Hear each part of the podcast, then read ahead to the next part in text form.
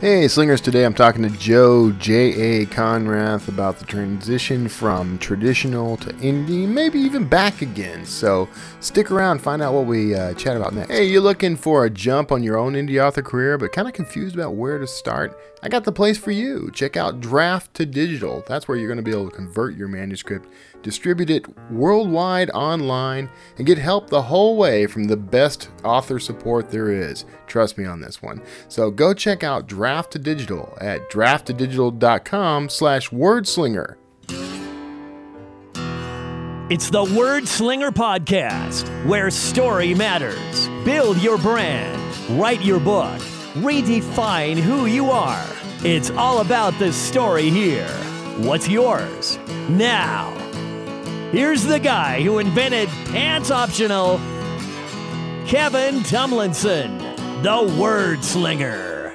Word Slinger. Well, I am Kevin Tumlinson, the Word Slinger.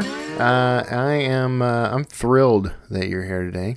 This has been a this has been a hectic week for me, man. Uh, yesterday, uh, me, Mark Lefebvre, and Dan Wood all did the D2D Ask Us Anything uh, on Facebook primarily, but it's going to be showing up on our blog. Uh, I still got a couple of things I got to do as far as blog posts, uh, transcripts, that sort of thing.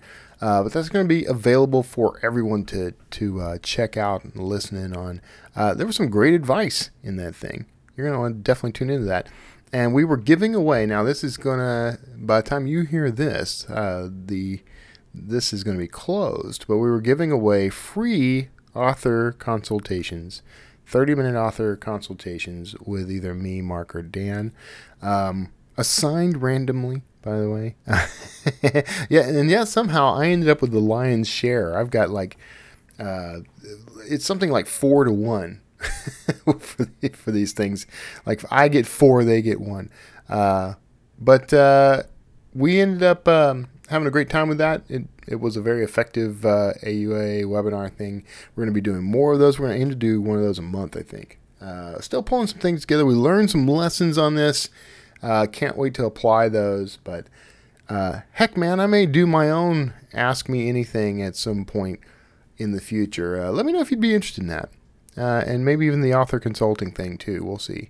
Um, but uh, let me know if you would have an interest in, in anything like that, Wordslinger themed. Uh, pop on over to wordslingerpodcast.com, hit the contact button, or leave me something on the comments for this show, which is by the way, uh, episode 191. Just go search for 191 in the little search box at wordslingerpodcast.com. Uh, having a little glitch right now with that, by the way, so it may be directing you to my homepage. And if it does, just click on Wordslinger Podcast in the in the menu up top, and you can use the search box from there. So sorry about that. Uh, I did something I thought was clever, and somehow it redirected all my links. so I gotta I gotta hop in and fix that uh, among all the other things that I'm doing. So uh, so today we're chatting with Joe Konrath. You may know him as J. A. Konrath or half a dozen other um, nom de plumes, pin names. Um, but uh, I had a great conversation with him about you know his transition from the traditional world to to self-publishing, uh, why he's doing that. I had a chance to participate in a promotion he did uh, last last week. It kind of ran through the weekend, um, and it was a it was a freebie thing. You know, we were give, it was me and like 29 other authors, him included, uh, giving away free copies of a book in our catalog, and uh, you know uh, it was interesting the way he handled it because uh, there was a button there that would allow you to click and uh, put every single one of those books in your cart on Amazon, which I thought was very clever. Um, there were some glitches, there were some hangups.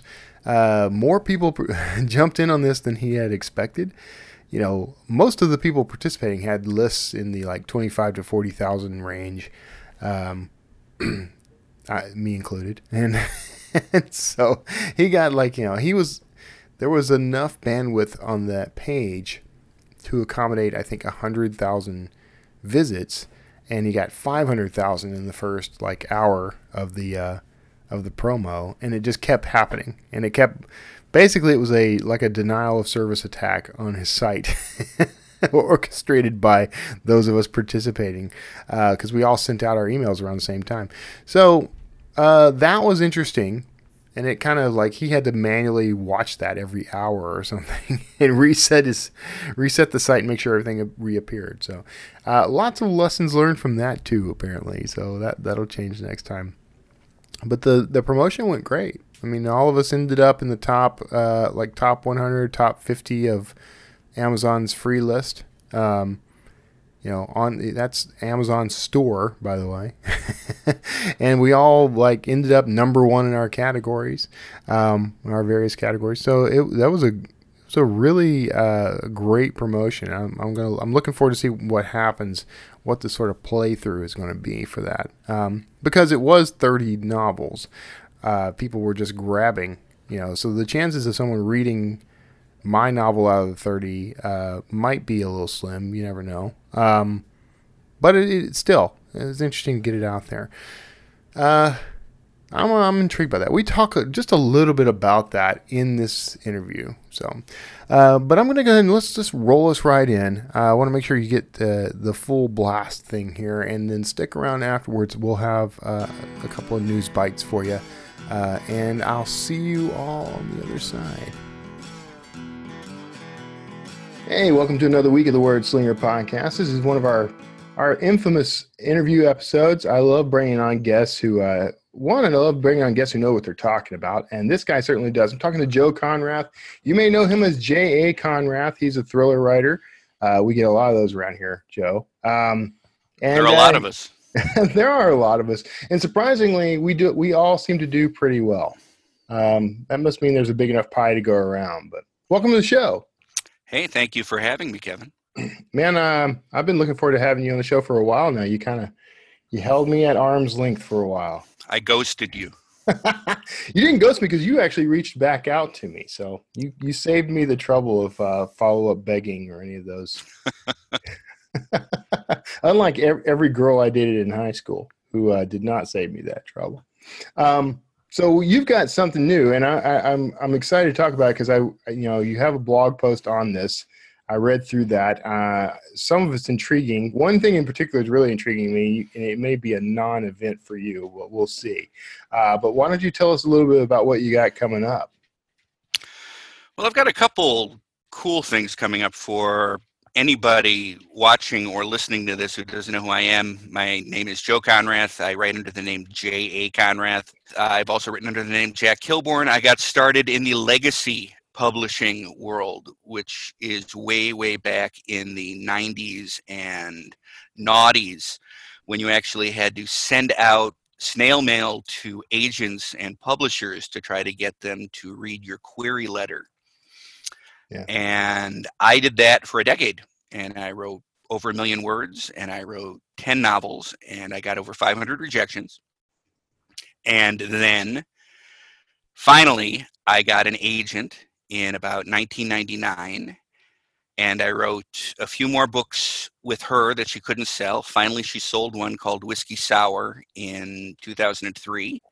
And then from 2003 up to 2009, I was a legacy published author. I was uh, having hardcovers put out worldwide and paperbacks, and I was making, you know, a decent living, meaning about 30 to 40 grand a year. Right. Wife still worked. But, uh, you know, for all intents and purposes, I'd made it because that's what all the writing books and magazines told you is making it. You finally right. get your book in bookstores. Right. Well, then the Kindle came along. Amazon with this pesky ebook reader.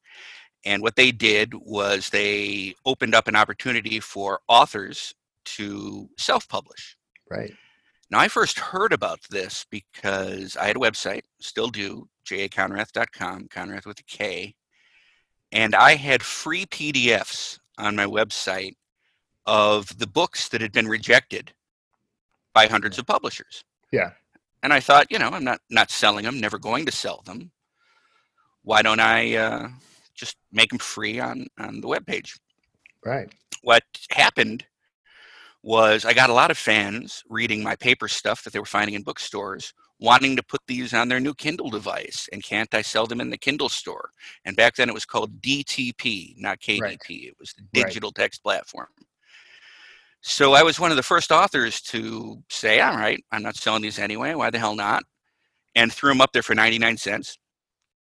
And this was back in 2009, April of 2009. And the first month, I made enough to cover my mortgage. Nice. Now, It's always a good completely start. unexpected. I mean, I thought this was going to be like a pathway drug. Oh, read this book for cheap and then go and buy my real books that are in bookstores. Mhm. Uh, I started uploading more of these rejected books and started making more money. And by the next year, I was suing my publishers to get my rights back from the books that had already been published. Yeah. And then I was able to launch 10 books at once. And that was the first month I made $100,000. Yeah. Yeah. You your story, by the way, and I I, I made a bit of an error because I kind of left into this like everybody's going to know your story, uh, but it is sort for some of us. There's a circle of us who follow everything you're doing and saying. Thank you. You know your your journey and adventure uh, is very informative. it was I, I made a lot of mistakes and took a lot of chances and i blogged about it. I started my blog a newbie's guide to publishing back in 2005 right. so i was very pro traditional publishing and pro self promotion and marketing and i shared a lot of my experiences. I did a book tour that you know i, I spent 60 days on the road i hit 500 bookstores we called it the j Konrath no sex tour Okay. uh, which my wife nor I will ever do again. Huh. Uh, I I blogged a lot about book signings and doing book events and going to conferences and doing all these things that we were told that we had to do as authors. Right. And then the Kindle was invented, and my blog shifted focus from this is how to self promote as a legacy published author to, well, you know what? You really don't need these gatekeepers, and you can Right. make a couple of bucks yourself and maybe Right. pay your electric bill, maybe pay your rent, maybe buy yourself a car Yeah. or house. and uh, that's that's how it turned out for me. I was completely right place, right time, because I had a backlist of crap that nobody wanted, and I didn't think it was crap. I knew they were good books, and Amazon just opened up, and I was able to release a lot at once early on in the game, and I sold millions of books. Yeah, and that's uh, is the bulk of your career then has been indie at this point. Since then, yes and no. I, I think I'm I'm what's called a hybrid. I think so. Yeah, Uh, that makes sense. What what what happened was there was an Amazon program called Amazon Encore Right. that got started right after KDP got started or DDP got started. And this was a small publishing wing of Amazon that looked at independently published books hmm from self-published authors and said, you know what? Why don't you let us publish them and we can give you a little boost? Right.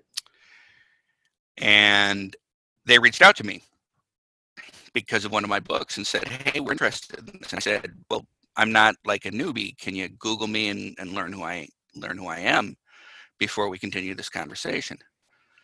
And at this point, I'd sold a couple hundred thousand Right. regular paper books. And they got back to me pretty quick and said, "Oh, we're sorry for bothering you." And I said, "No, no, no, no. You're not bothering me at all." Uh, the first series I wrote was for a publisher called Hyperion. Yeah. And there were all books about a cop named Jack Daniels. They were all named after drinks whiskey sour, Bloody Mary, Rusty Nail, and so on. You're catching the theme. hmm So Amazon wanted to publish one of my new books, and I said, Hyperion, who had published the first six Jack Daniels books, dropped their mystery line after I signed the second three book deal. So those books got no promo, they got no advertising, they got no co op, they were Right. very poorly released.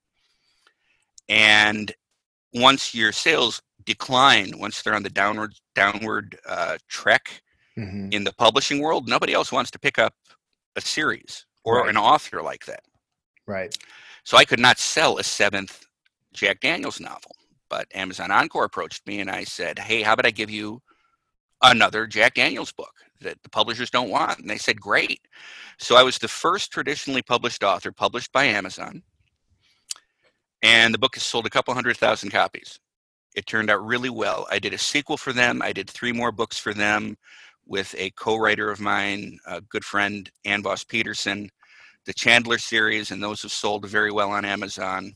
hmm And then I was the first German published Amazon author too, because Amazon realized Encore was working with me, and then they started other imprints like Thomas and Mercer and Montlake for different genres, and then they went into different countries and they looked at the properties they already owned and they contacted me and said, Well, you know, this first book we did with you shake and you want to do this in Germany.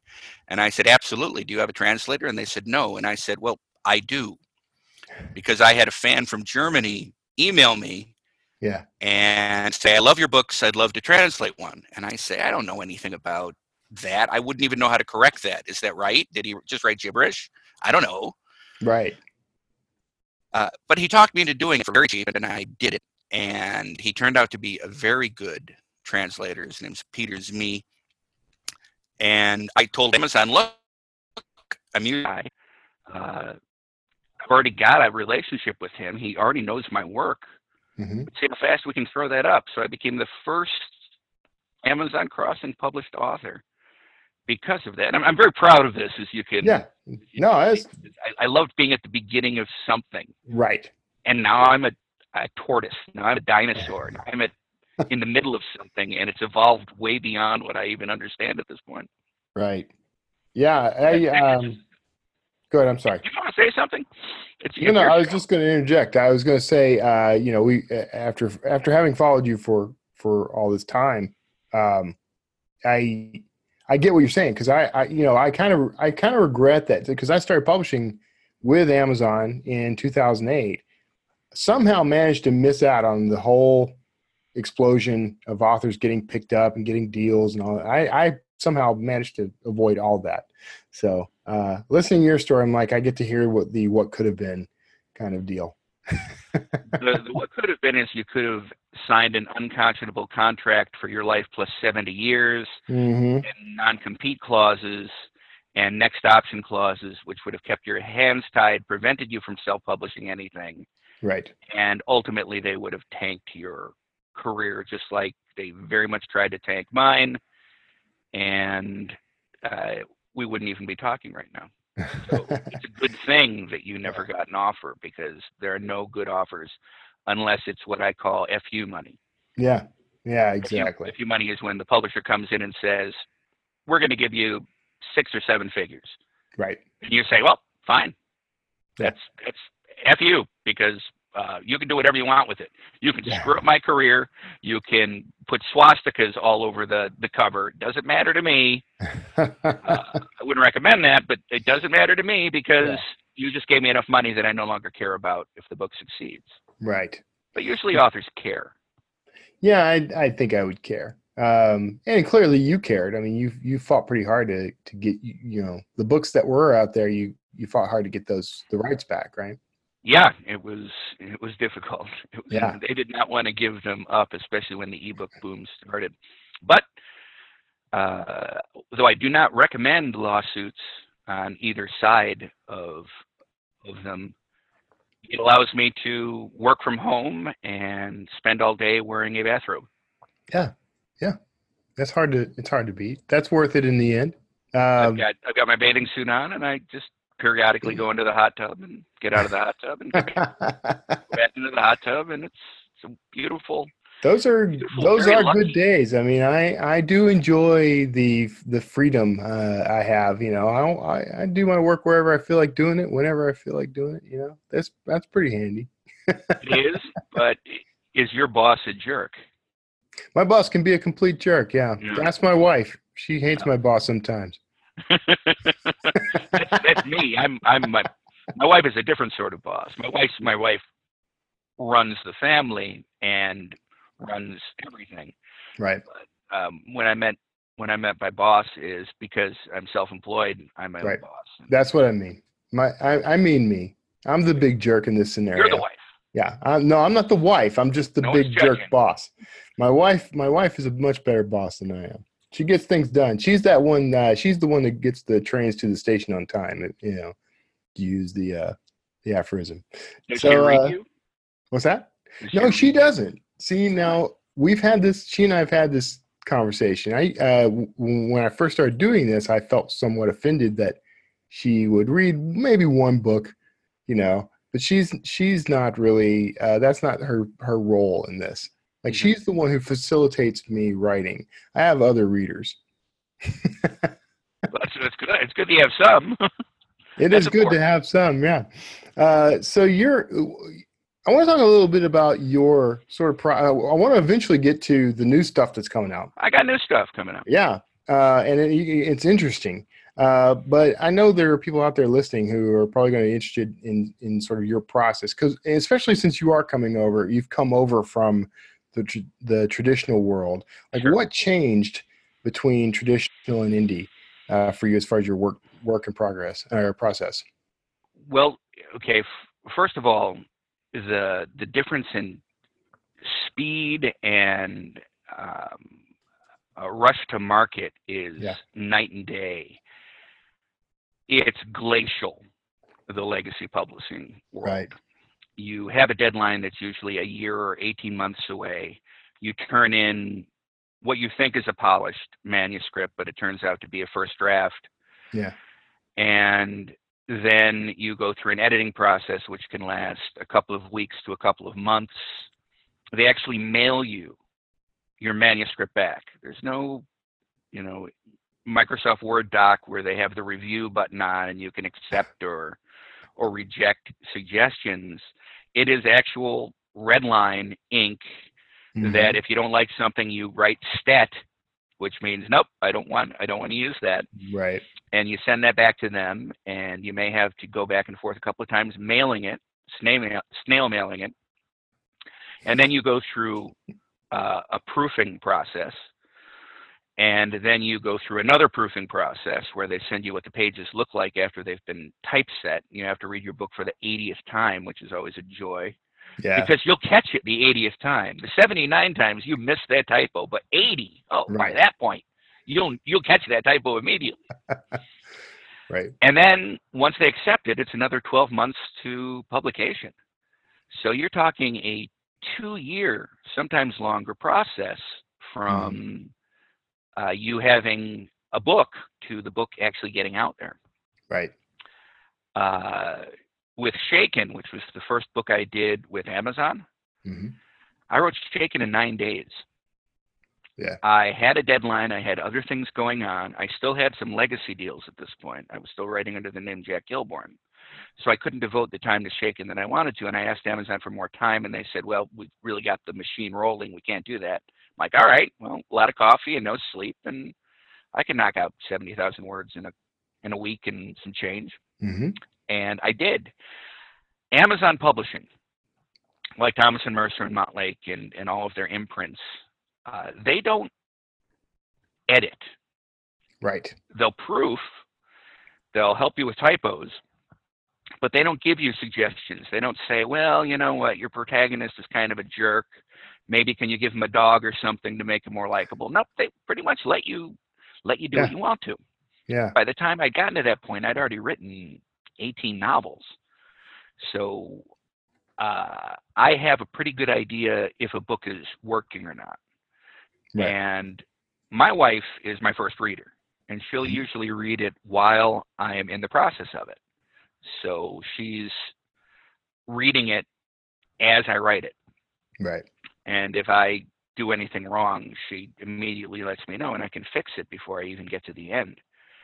And she usually reads the end about 20 seconds after I write the end, and she's already caught up to that point. So these days, I don't have to deal with an editor. hmm I still, of course, use a proofreader who's excellent, who takes about a week to really go through it and, and finds just damn near everything Right. is really good. Uh, her name is Charisse Graves. Grammar Rules is her website. There's a link to it on the sidebar of my blog, and she's terrific. Really fast, really professional. So in this new, improved self-publishing world, you can get a book from idea to for sale in a month, six weeks, uh, and that's a huge difference. Yeah. Plus, of course, keeping 70% as opposed to 6 to 8% right. that you would get of cover price with paperback books, 10, 12.5 to 15% of a hardcover book. But even that, a $20 hardcover book, if you've sold over 15,000 copies, you get the 15%, you're making three bucks, Right. six, five, 450. Is it 450? I don't know. I was an art major. Uh, 450 for a $20 book as opposed to uh, five bucks for a $6 book. right. It's, it's a no-brainer. Yeah. Yeah. That's one of the things that attracted me too. Big difference. Yeah. That's You um, okay? You you look riveted, by the way. I am. I am riveted. I'm hanging on every syllable of what you're saying. Every word. I so, saw you check your messages a little while ago. no, what I went doing was look, I went looking for your uh, the link you said was there for your copy editor, you were you were looking for Candy Crush, is what you were looking for. Candy Crush. yes, yes. I've never understood Candy Crush. Well, I don't play it. That's why I don't understand. it. Um, okay, so that's you. You have. You should play it. It's a good game. I should get into it, but I don't Play know, right I got- now. I got books. Let's to- both play it. I have my Let's phone. Let's play. right now. Is there a head-to-head version of Candy Crush? Can I don't know, but there should be. That's a billion dollar idea right there, Kevin. man, this this is what I do. I come up with billion billion, Billion dollar ideas. and I just throw them out there like chump change. Just you take it, you take it. Thank you. I will Uh, take it. so let's. Uh, we're kind of coming up on time, so I want to make sure we're talking about the new stuff. So Okay. What's what's in the pike right now? Because and you've got there's some interesting little things happening with it. Not just it's not just that you've got a new series or something. Like you're doing something kind of experimental. I'm I'm doing two things that are experimental, uh, and again, cut me off if if I run too long, or Oh. don't cut me off. Let me go and just cut some of the earlier boring shit I said, and then Mhm. you'll still be you'll still be under under your time uh, time limit. I got a whole dog eating ice section to, that I can cut out. right above my head. I'm surprised you didn't hear it.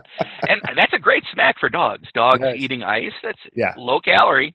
Yeah. And it gives them that chewing satisfaction. Yep. And I'm all for it normally, but not right above my head during a, a podcast. kind of like, ah, going on. Uh, I hear you. so, two experimental things that I'm trying, and I love experiments. I just love them. I love piracy. Yeah.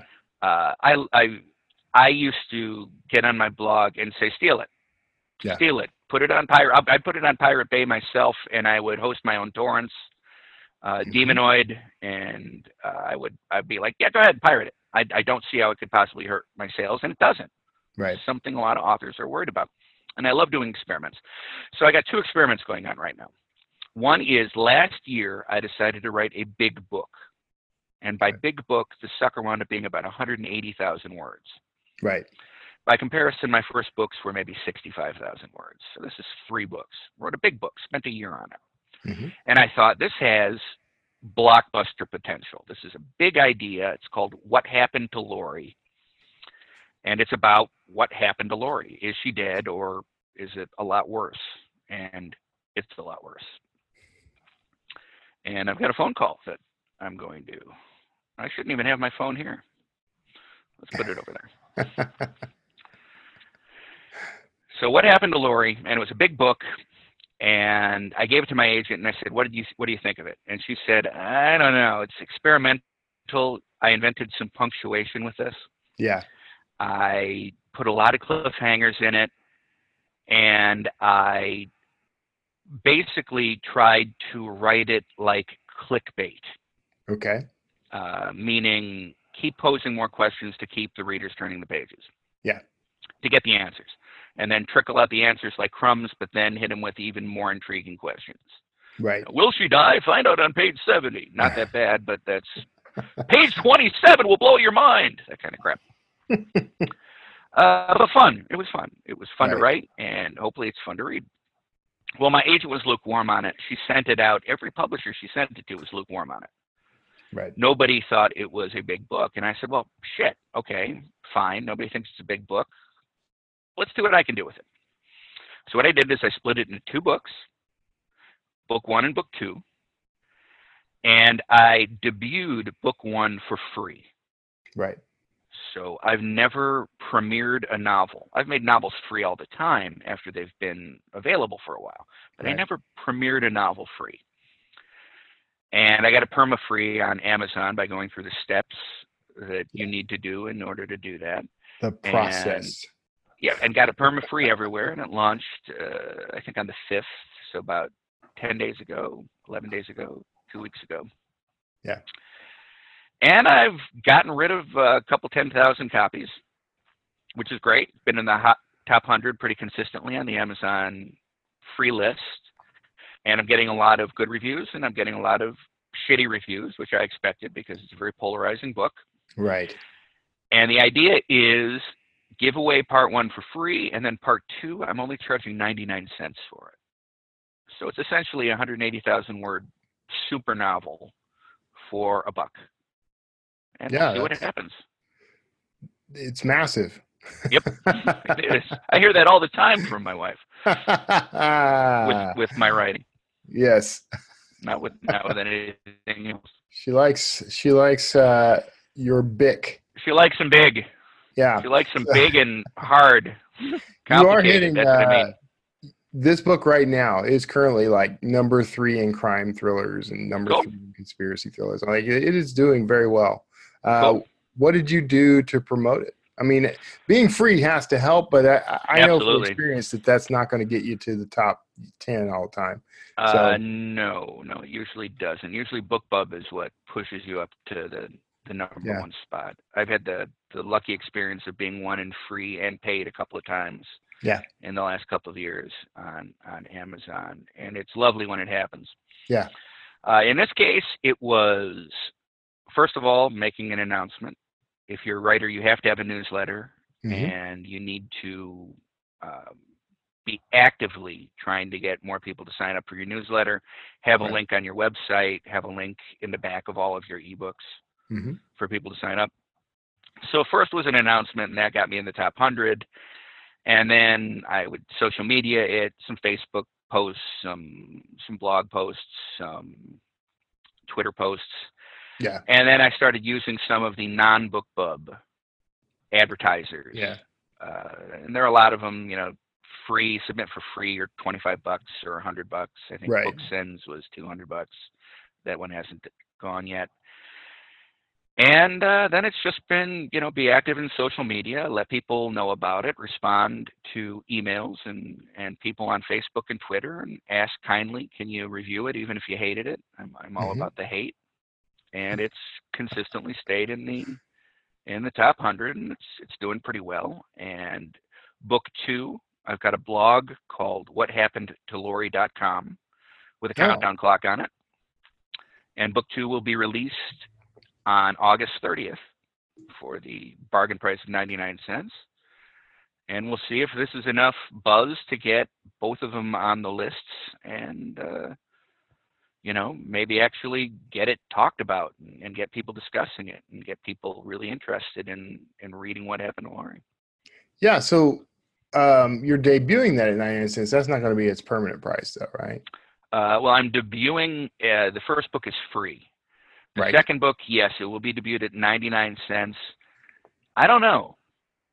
Just I don't so- know if I'm going to keep it. It depends on what it does. That's a lot of book for that's the two of those volumes together. That's a lot of book for 99 cents, man. Here, here's the here's the mentality, and it may sound weird, but I've experimented with price a lot. Yeah. And I found that four ninety nine, five ninety nine is a good price for a, an average size thriller, which is what I write. And that's the sweet spot in between how many sales you get versus how much you make per book. Mhm. 99 cents, you will sell more books. Yeah. but you're making 35% rather than 70%. So you're making 32 cents a book, 33 cents a book hmm for a 99 cent book, as opposed to if you bumped it up to 2.99, you'd make 70% of that, Right. which is you know, but almost two bucks. Right. Uh, I didn't want this to be about the money. I've tried so hard to make money, and I've made some money. I've been extremely lucky. Everything, the one, the one takeaway from my entire story is I got lucky. I got really, really lucky. Hmm. Uh, with a, a couple of times, I got really lucky. In this case, I spent a year on this book. I thought it would be big. My agent and publishers did not think it would be big. hmm And now I just want to see how many people I can get to read it. Right. And that would mean, go ahead. Well, I was going to ask, is that is that at least in part about sort of an "I told you so"? Giving them kind of this? Yeah. Uh, May, maybe. Yeah. Maybe. I'm not a petty man, but maybe maybe there's pet- there's some of that. it's proof of con. It's not petty. It's proof of Proof concept. proof of concept. That's that's a good way of putting it. So there's that, but there's also I've never done it before. I'm Right. always releasing books at four bucks, five bucks, six bucks. Let's try to release one for free and 99 cents and and see actually what it does. Yeah. And see if it can take off. And if this fails, it's real easy. I Mhm. unpublish both parts. I stick it together as one big book and I make it exclusive on Kindle Unlimited. And it's a reset. You know, all the reviews are gone. Uh, all of the other platforms it's on are gone. And now it's just a brand new 180,000 word book uh, with with no reviews for 5.99, and then Yeah. I can do that the normal way. But why not play with it for a couple of months and see what it does? yeah. And you've got a third book in progress. Uh, if if this does well, I'll do a third book. I'd be Yeah. foolish not to. You, of course, you want to you, you want to follow success with with more of the same until people get sick of you. Uh, but the the other interesting thing I'm doing right now, if we have some time, Mhm. is do we have some time? Yeah, I got about three minutes of uh, dog ice to Oh, a- ask my wife. Three minutes is all I need. Go ahead. Last year, I did a newsletter swap. Okay. which I organized. And I got a couple best-selling author buddies and said, "Look, you promote my free book in your newsletter to your subscribers. I'll provo- promote your free book in my newsletter." Mhm. And those work really well because you're reaching a lot of people, and these people aren't necessarily aware of you, but they are engaged readers. People who sign up for newsletters are engaged. They want to know about deals. Right. And if it's a writer who's writing in a similar genre, then why not tell your fans, hey, you know, there's this this guy Kevin, and I really loved his stuff, and he's got a free book. Why not try it out? Mhm. So I tried this last year, and it worked. We, you know, we all got on the top hundred Yeah. uh, sales lists for for both paid and for free. And then I wrote Lori, and it took a year of my life, and I didn't do anything. I kind of disappeared into my little writer's cave. And then this year came around. I'm thinking about how to promote Lori, and I thought there's got to be a way to do this better than doing a swap. So I got about 20 big authors together, Mhm. and I said to them, "You want to all do a swap, but we can't do individual books because if you are a subscriber to my newsletter and you got an email and it had 20 separate book covers in it with 20 links in it Right. you- you're gonna you're not gonna even get to the last one. You're gonna be like, okay, I'll try that one. Maybe I'll try that one. I'll try that one. I don't know. I don't think that'd be very effective. If Mhm. you're gonna do a swap, keep it under five authors. But in this case, I thought, what if there's a landing page? Right. So I bought the URLs www.freethrillerbooks.com and freethrillerebooks.com. Okay. and I made a page for that. And I've got it's still in beta stage. You've got all the book covers listed on the site, and then you've got a button that says "Add all to Amazon cart." nice. Very, so very now nice. I send out a newsletter, and I don't have to put 20 links in it. I put one link, freethrillerebooks.com, and I send it out to my fans and say I've got a free book on here, and so do 19 other authors, and they're awesome. Check them out. And then they go, and rather than shop, they binge. Just Right. press a button, buy them all, and you've got them all. That's of course, every other author also is sending out to their newsletter list. Yeah. So if you've got a a, a good newsletter list of ten or twenty or thirty thousand people, and then you have other authors who have ten or twenty or thirty thousand people that subscribe to their lists, and you get twenty of them together, Yeah, you're reaching a lot of people. that's true. You're Yeah. reaching a whole bunch of people. Yeah, So that's that's what I'm trying on the 21st of June. it's a gonna get that novel approach, uh, Joe. I, I've seen approaches similar to this, and in fact, I've participated in in some that put you know everything on a landing page. That part's not new, but I this idea of add them all to the cart that is uh, that is pretty impressive. That's good. And- that's smart. Well, what's wonderful about the landing page too is it's not just we're promoting it in our newsletters. Mhm. It's great if you and I did a swap. Your newsletter readers uh, get to see me. My newsletter readers get to see you. We we've maybe doubled our our, our views. Yep. In this case, with 20 people, you've got 20 times. But also because there is a URL for the landing page, there's freethrillerebooks.com. We can all promote it online, Twitter, Yeah. uh, Facebook, on blogs, um, uh, Instagram, Pinterest, Reddit, Tumblr. You can do this on all of that, and it just doesn't have to be the authors doing that. I've got 15,000 Twitter followers. When I say, hey, free uh, thrillerebooks.com, hmm some of them are going to retweet Yeah. and to their followers, and maybe some of them will retweet. So it's more than just the newsletter. It's also the potential of reaching a lot more people than just our newsletters reach. Right. Yeah. We'll see. You extend your reach, they extend their reach. Yeah, yeah, that's very smart, man. I'm uh I'm fully on board. And we'll be hitting you up uh directly after we stop recording. Uh Absolutely, you should. And and not only that, this the website is changeable. Yeah. So it can be cheap thrillerebooks.com where all the books are on sale for 99 cents during a promo. right. It could be cheap horror ebooks, free horror books, Yeah. free yeah. romance books. I I like I like where you're going with all of it. and and we all have it under control and it's free. Yeah. it's man. free. You don't have to pay hundreds of dollars to a service to send it out. And I love those services. Yeah. But I you have But- to be picked for them. Sometimes you're not. I I have a I have a real hang up with having to beg somebody to take my money.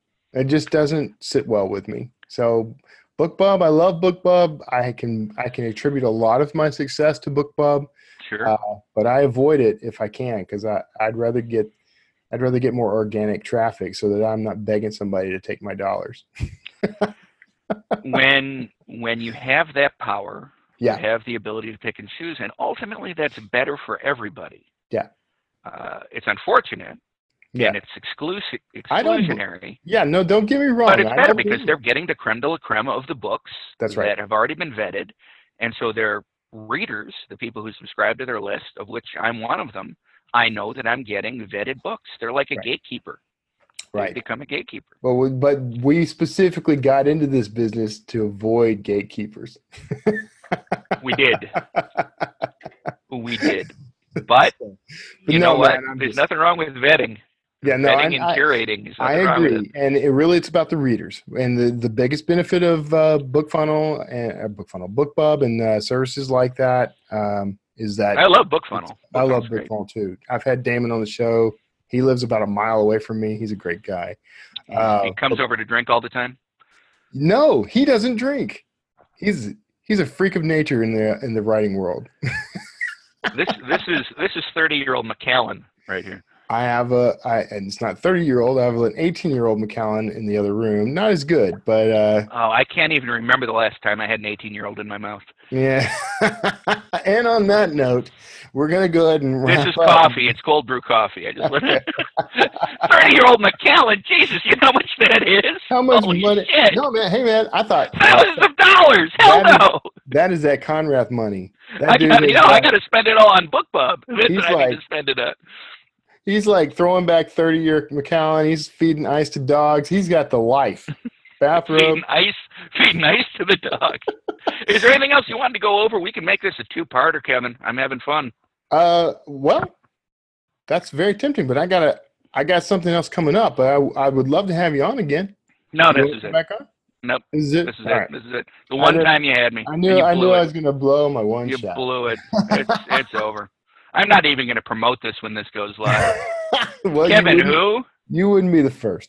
Um, so, all right, man. Um, we're gonna go ahead and wrap it up, though. So tell tell everybody where they can find uh, all this this glory that you've talked about online. The easiest thing is to just Google Jack Daniels, Really? and you'll eventually get a link to me that does because not I ring write a true. series. Is that true? Uh, yeah, I, I write a series about Jack Daniels, and Okay. write Jack Daniels books to make it a little There you go. a Narrow little it more specific. And Have then you don't have to remember who I am. you, by the way, have they ever asked you? Have they ever talked to you at all? Did You Jack- funny story. Okay, we got time. So- Go ahead. so way back when I first got got my first deal, I got a letter from the Jack Daniels people, uh, their legal team, that said we are uh, we have just heard that you have a series featuring a character named Jack Daniels. Uh, we're very honored by that, but we would like to make sure there's a brand distinction. So if you wouldn't mind, can you please put a disclaimer? hmm in the book saying that we're not affiliated. It was the nicest legal letter ever written Yeah. by by anybody because it was polite. It asked. It didn't make demands. There was no "we're going to sue you." So I was like, "Yeah, I'm." You know, I'm a fan of the brand. Obviously, it's a damn Yeah, good yeah. Tennessee sipping whiskey, and uh, of course I did that. No problem. My publisher had no problem doing that too. So a couple of years later, somebody else wrote a book with Jack Daniels in the title. Yeah. And they got the exact same letter I got. But at this point, the internet and social media was in full swing. You know, I was Right. back in 2003 when I got this letter, and now it's now it's the 2010s. Yes. And they posted this letter, and it went viral. And they sell a they sold a shit ton of their book because they posted this letter, this genteel, beautiful, "Can you please do this for us?" yeah. uh, demand, and it was a demand from Jack Daniels. And I'm thinking, shit, why didn't I post that letter? I could have sold hundreds of thousands of books if I It's not posted that stupid letter. It's not too late. You can do it. I, I believe too in you, late. I the believe horse is left. I don't The know, man. I don't know. I, I was just thinking, you know, I would do the uh, disclaimer, but I would word it as uh, the fine people at Jack Daniels asked that I disclaim this, and then let basically it's just an endorsement at that point. Uh, I, I, I hardly endorse Jack Daniels. It's a terrific. I'm a big fan. Gentleman Jack. I like uh, Gentleman Jack's nice and smooth. That's my the Sinatra, try the Sinatra Select. It's a Oh, hundred bucks, try. but worth it. Yes, I, Worth okay. I have seen it. I didn't know if it was going to be worth the hundred bucks, but Worth on it. your endorsement, I will. You've you've twisted my arm, Joe. Worth it. I, I it wasn't hard anyway. I was I was Happy to get you drink more. you and I need to do that together sometime. We'll have We to do it right out, now. Probably are doing But you're right trying to now. kick me off your show. I know. I got other guests coming, man. I, I, I out of respect for them, I ha- I'm gonna have. I hear you. I, would. I would run it. I, I'm. I'm sitting here thinking, can I? Can I text them? Can I? Look, no, Oh. I'm sick of me at this point. So uh, everybody else has to be. No, no, they're all good. They're all begging for more. So, all right, man. Uh, stick around for a second. Uh, I'm going to go ahead and wrap us up. Everybody out there, you're probably hearing the groovy bridge music. You may dance in place at will, and if you stick around, I'll share something fascinating on the other side of the break. Uh, but Joe, thank you so much for being a part of the show, man. Hey, thank you for having me. All right. See you. See you later, everybody. Hey, how you doing on money? I know it's a touchy subject, but uh, I got something that may help you out. See, I'm using an app called Acorns, and it helps me manage some investing, uh, put some money back, get a little interest. It's kind of nice to watch my money grow. So I want to share that with you. Go to kevintumlinson.com slash acorns and you'll get some free money. See you there. Well, I hope you got a lot out of that interview with Joe Konrath. I know I did. Uh, uh, not only did I uh, learn a few things from his talk, I, I managed to uh, kind of uh, pick up a promotion that was very useful to me, and uh, hopefully a relationship that's going to benefit me and Joe going forward. So, great interview. So, let's jump into this week's news. I got a couple of items I think you'll find interesting. This first one comes from Scribd's blog. Uh, headline is Introducing Scribd Snapshots, a new way to discover the best nonfiction books. Uh, this is an interesting thing. Uh, it's been popping up all over the place, and uh, I'm only kind of just learning about it and figuring it out. But uh, I was, it is intriguing. Uh, from their post, it says we're excited to introduce new introduce snapshots, a new content offering that helps readers discover nonfiction books on Scribd, the literary literary equivalent of a movie trailer Snapshots are created by Scribd and designed to offer key insights of a book in about 15 minutes to spark subscribers' interest in reading the book in its entirety. Snapshots are available exclusively on Scribd in both text and audio format and included with the Scribd membership. Uh, this is an interesting kind of thing. I mean, I, I, I know what they're going for here. Um, I don't know if this is going to apply to like everything in their uh, nonfiction library. I kind of doubt it. Uh, they're probably going to pick some uh, bestsellers that are out there.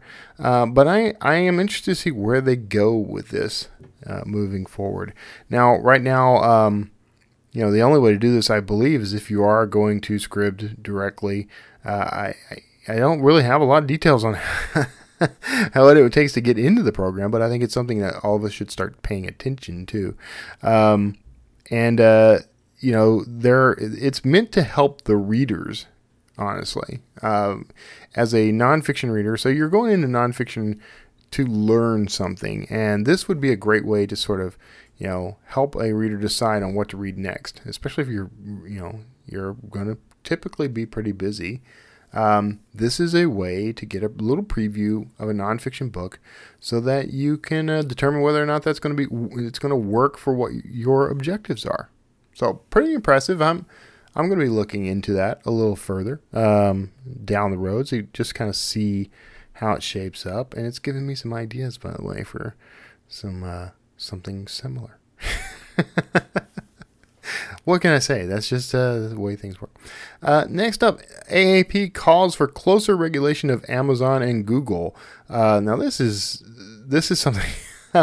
frankly, it's interesting that this is even necessary but in today's world, uh, social media sites, big tech sites, they are um, kind of imposing their will on people. Now, this kind of follows on the heels of uh, some things that are happening with like YouTubers, content creators of all kinds, really, uh, where the big tech companies may be clamping down uh, on them. But let me read. Let me read from the article. The Association of American Publishers (AAP) is calling on U.S. authorities to more closely regulate dominant online firms such as Amazon, warning they risk causing "quote irreparable damage."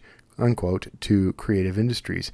Um, I'll read the next set too because this is this this will help uh, explain this a little better. But in a filing with the Federal Trade Commission over its recent uh, its recent un- well, they missed a word or something here. On competition and consumer protection, the AAP stressed big tech platforms exercise extraordinary market power in the markets for books, book distribution, and internet search. Um, so what's happening is, you know, these these tech companies are uh, kind of using their muscle and might as private platforms to dictate what content can be promoted, what you know, what content appears to people. Um, and uh, and also with in the case of like Amazon, you know they're they kind of dictate terms as well. Um, this list line will help. The 12-page filing highlighted the market power of Amazon and Google, threats to competition, non-transparency of algorithms, and the linking of distribution services to advertising. Uh, the uh, the AAP actually states no publisher can avoid distributing through Amazon, and for all intents and purposes, Amazon dictates the economic terms, with publishers paying more for Amazon services each year and receiving less in return. This is a, an ongoing problem, and this is not just it's not just limited to Amazon and Google. I mean, this is happening uh, on basically every big tech platform. They are starting to um, basically control the content and control how that content can be marketed and control how much money can flow through, you know, control what you can charge for things. Uh, this is a little bit of an unfair system all around, especially for content creators. I mentioned the whole YouTube thing. Uh, you know, YouTube and Twitter and uh, a lot of companies out there. YouTube, basically, there was an email leaked recently um, in which they were, and I'm not going to get political about this, I'm just letting you know this happened, um, but they were discussing internally how to block content from certain conservative content creators, ways to tweak the algorithm so that, that those conservatives and any controversial YouTubers that they didn't, you know, care for, their content wouldn't appear as often in searches. Um, it would still be there. It could, it still could appear, but it would get less promotion, less attention. And basically, you, you know, they're using their platform to suppress speech. Um, now, you, whatever your beliefs are about, um, you know, this is these are privately owned companies. They have the right to uh, do whatever they want with uh, with their services, block whatever content they want, or whatever. Uh, this suit from the AAP, or this not a suit, this this plea from the AAP to U.S. lawmakers ties in with this idea um, how how much control should these companies have over the content that goes onto their sites? Now, there are already laws in place that, that are supposed to protect these companies from the content itself. So if someone says something controversial, uh, says something inflammatory, uses says something that incites violence, for example, on a YouTube video, uh, Google can't be sued for that content. Um, but the sort of flip side of this is Google may say, uh, we're not going to allow anybody that has an opinion different than ours to post content. and that sounds extreme, but it's happening. Uh, that sort of thing is happening. Um, now, what the this AAP plea is all about uh, to U.S. lawmakers is more about controlling the costs and of doing business with these services, the prices, you know, Amazon may dictate prices to these people. Uh, the book industry kind of went through this already. Pu- traditional publishing sued uh, Amazon for the right to keep their prices at what they wanted them to be. Amazon was more than happy, by the way, to let this go, to let them control their prices, uh, because they started pricing themselves out of certain categories. Basically, I mean they they're they're uh, they went crazy and started charging like you know twenty dollars for an ebook or something, or charging more for ebooks than they charge for print books, um, and then pointing to that that data to say that you know ebook sales are on the decline and that this trend is finally over. And what they're proving by that is anybody's guess, but these are the things that have been happening. So, um, so a lot of this, this is all big stuff. This is all stuff we need to be paying attention to because there there are real world consequences to consider in all of this that go well beyond um, just making money by selling books. There are connotations uh, that you know, as in terms of our uh, freedoms in the, in the U.S., especially uh, freedom of speech in particular, uh, constitutional rights or civil rights, that sort of thing. So this is uh, this is all all this stuff is tied together. And the right to do business, you know, the, the right to control our business uh, is tied with this. You know, Amazon in particular has a lot of control over our lives and a lot of control over our businesses. And if they shut you down, you know, if, if Amazon and Google decide they're not going to allow you to do business on their platforms anymore, what can you do? And there goes most of most of the uh, world. there goes your business worldwide. So Anyway, those are the things that are happening in the news right now. You can find links to all that in the show notes of this episode, uh, episode 191 at wordslingerpodcast.com. Uh, go check it out. let me know what you think. Uh, maybe I'm wrong and stuff. Tell me, tell me how wrong I am. Uh, pop in the comments and let me know. But um, anyway, beyond that, I hope you're enjoying the Wordslinger podcast. Remember to subscribe. Go to uh, iTunes, Stitcher, Google Play, anywhere you're finding this podcast. Make sure you subscribe to the show. Tell your friends about it. Tell everyone you know about it. Share it on social media, and let them know what uh, what the benefits of listening to the Wordslinger podcast are. Uh, and uh, make sure you check out our sponsors. those well recorded uh, sponsor uh, bites. These are meant to be useful to you as much as to me, by the way. That whole Acorns thing you can get a few bucks when you go sign up using my link. So go go check that out. that is going to do it for this this episode of the Wordslinger podcast. Hope you uh, got something truly useful, inspirational, something inspirational, informative, educational, or entertaining out of this episode. And uh, I hope you have a wonderful weekend ahead. God bless you. I'll see you all next time.